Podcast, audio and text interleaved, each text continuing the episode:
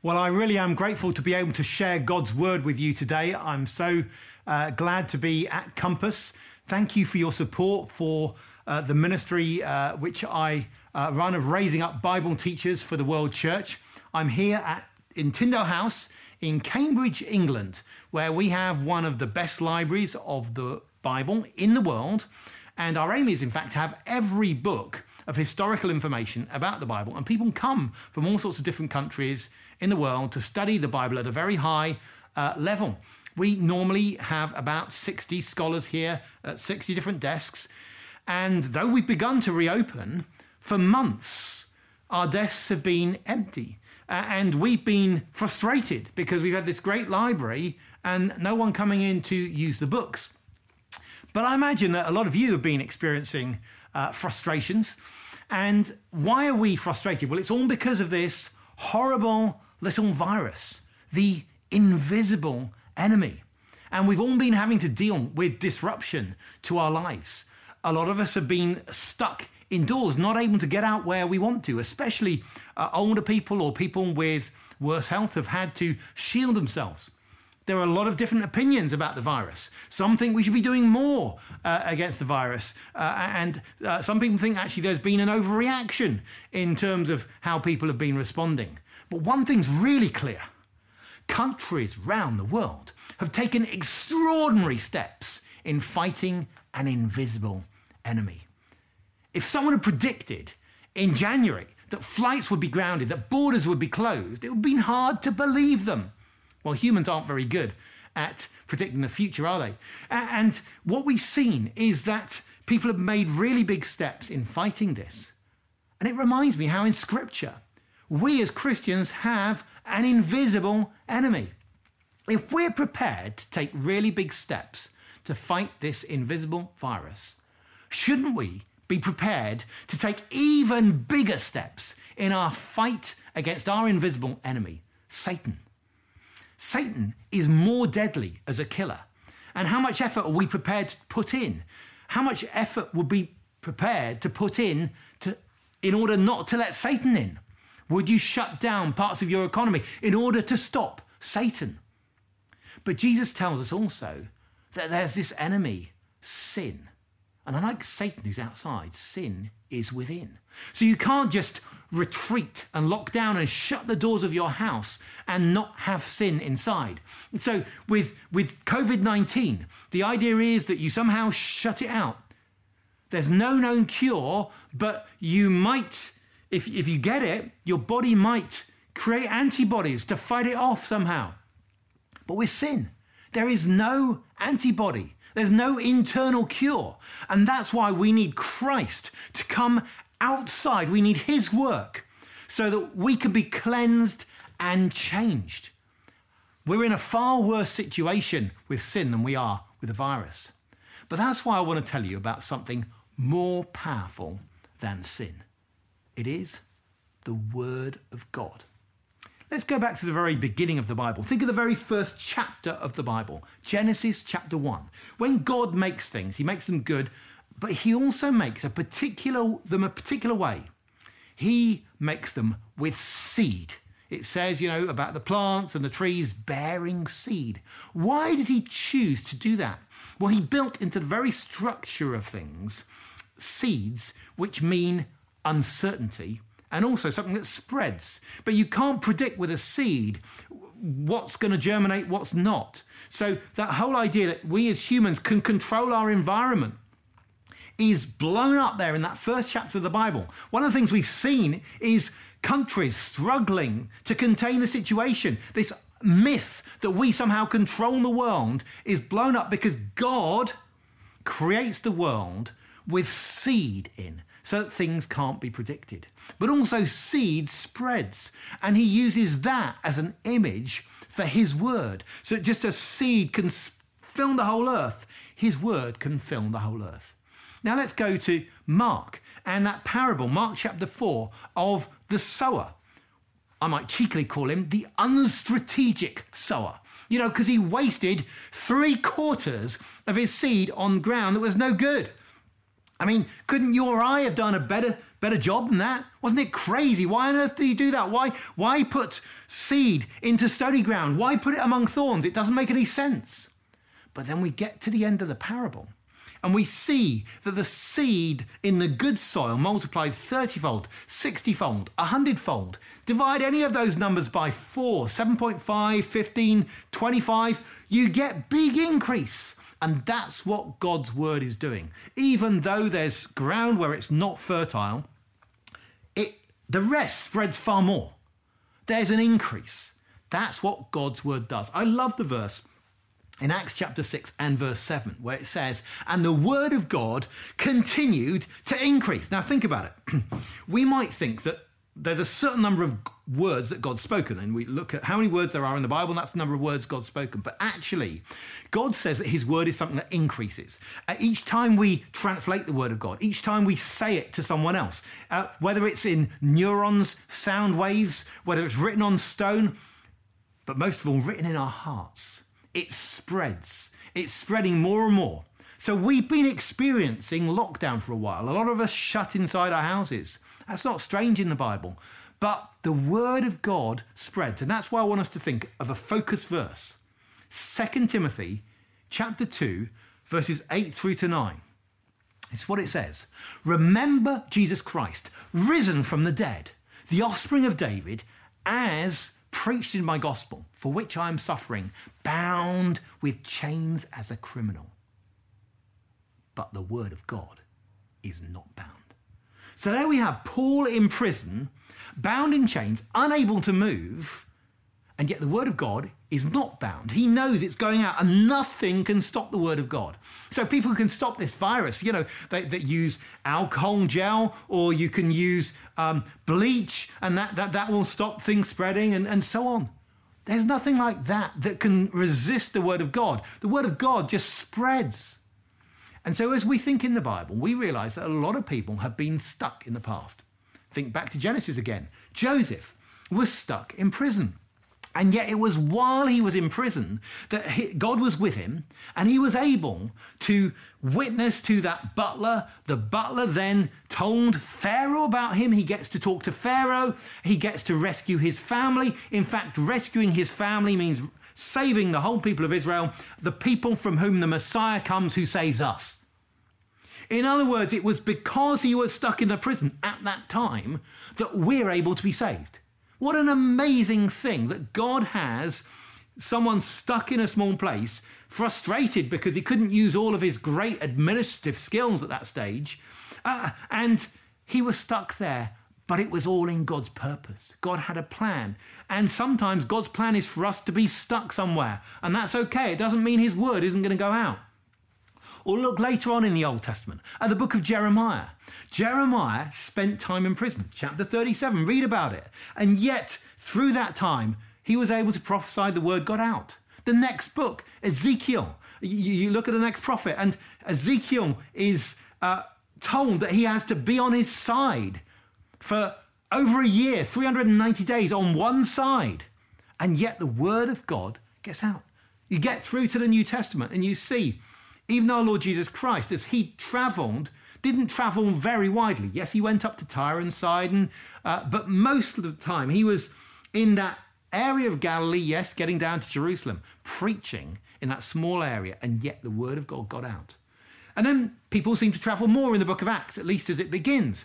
But the last seven chapters, Paul is imprisoned. He's imprisoned in different places. He travels as a prisoner, but he's not able to choose where to go. Does that mean the word of God is not going out?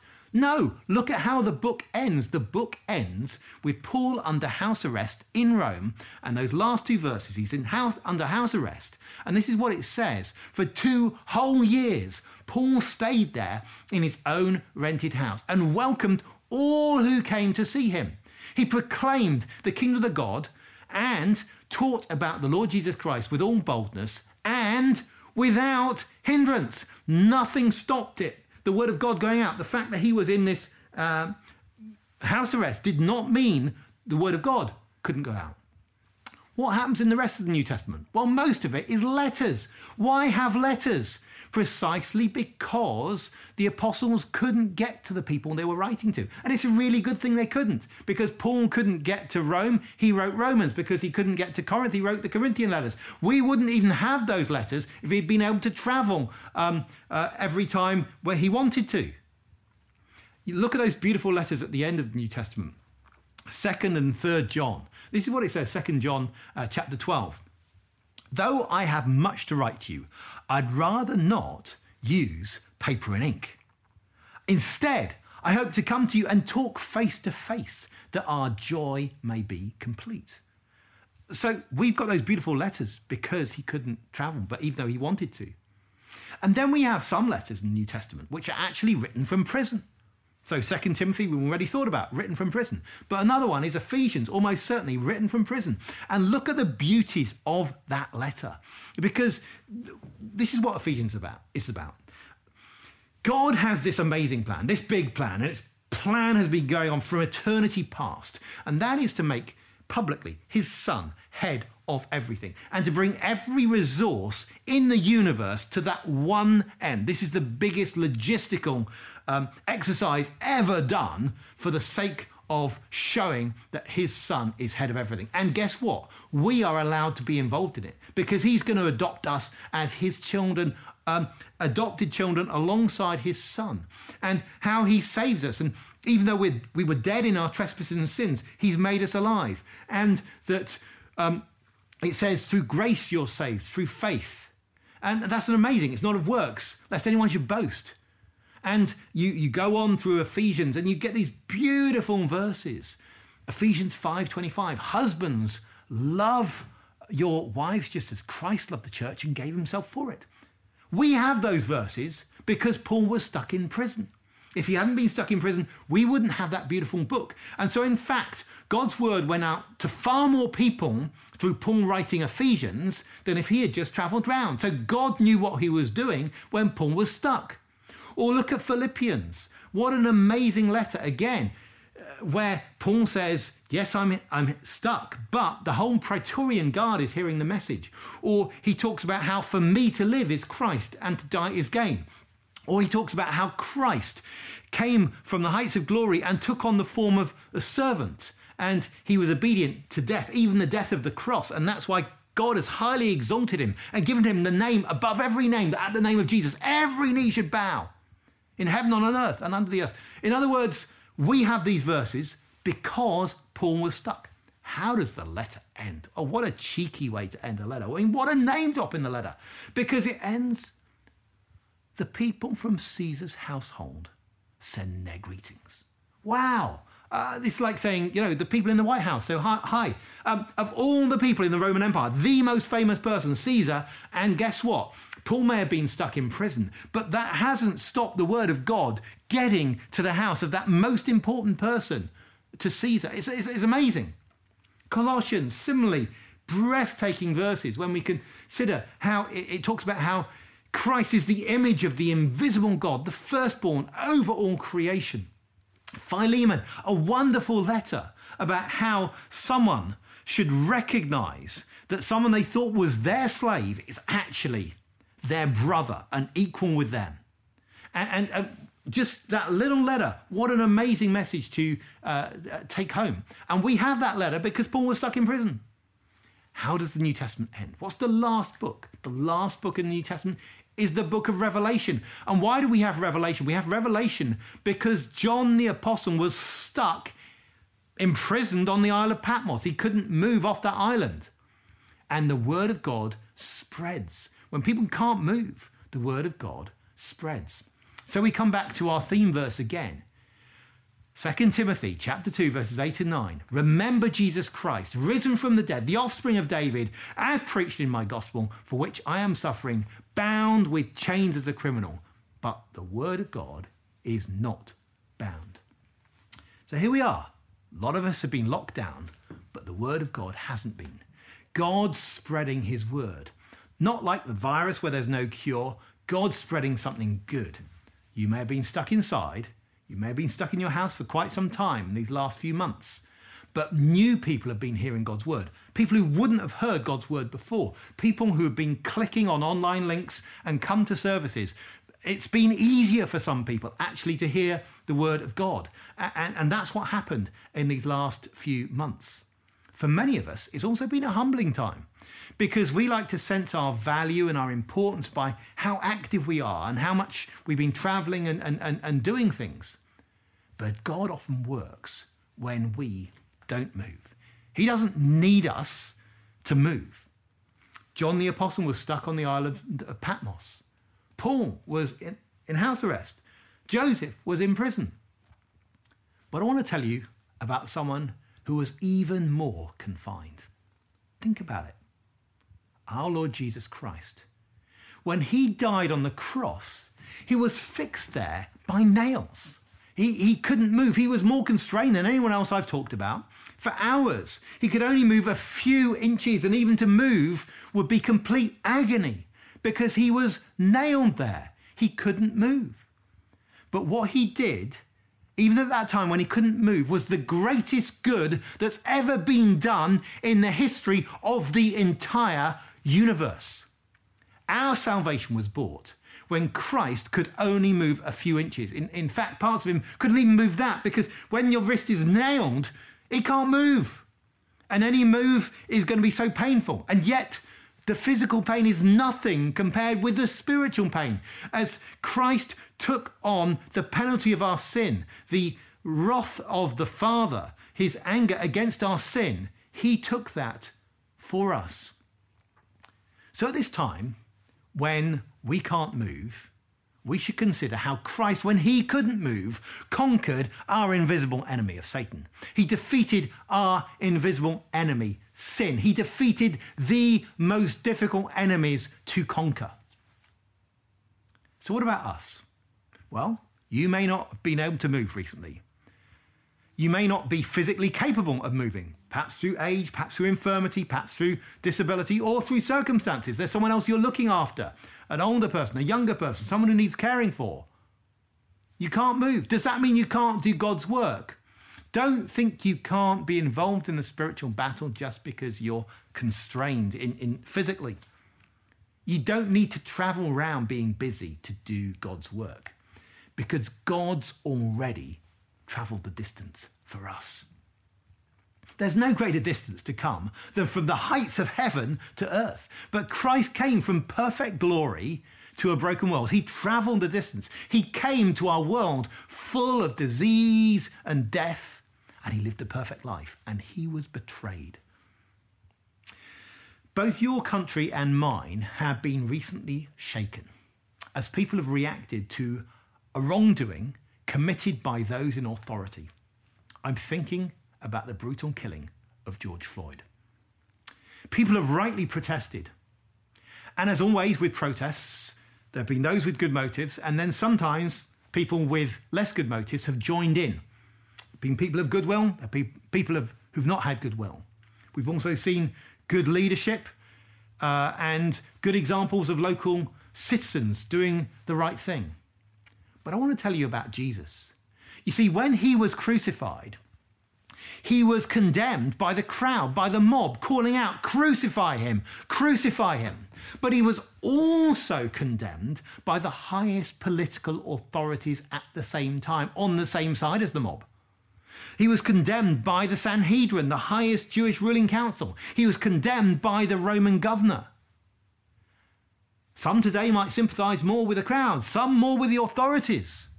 Jesus was rejected by both. And you know, as he died, in John's Gospel, there were four soldiers there, if you like, four officers of the law, who, with the full approval of the people over them and of the crowds, crucified Jesus for those hours while he died. Christ came the furthest, furthest distance. He also experienced the greatest injustice when he was fixed to a tree, a tree, by the way, which had grown from a seed that he himself had created. And there he saved us from the greatest enemy. He saved us from all our sins, there, fixed by nails without moving. He took the punishment that our sins deserved. He took God's righteous anger upon himself for us. So you and I may think we need to rush around and do something to be saved. No, Jesus has done it all for us. You don't need to move from where you are to get right with Him. You can be right with God from where you are today because He's come all the way for us. So, whether in the coming weeks you get to move about more and meet more people, or whether you're constrained and shut in, God's word is spreading and can change lives. Will you let Him transform your life today? I want to talk to those who are already Christians.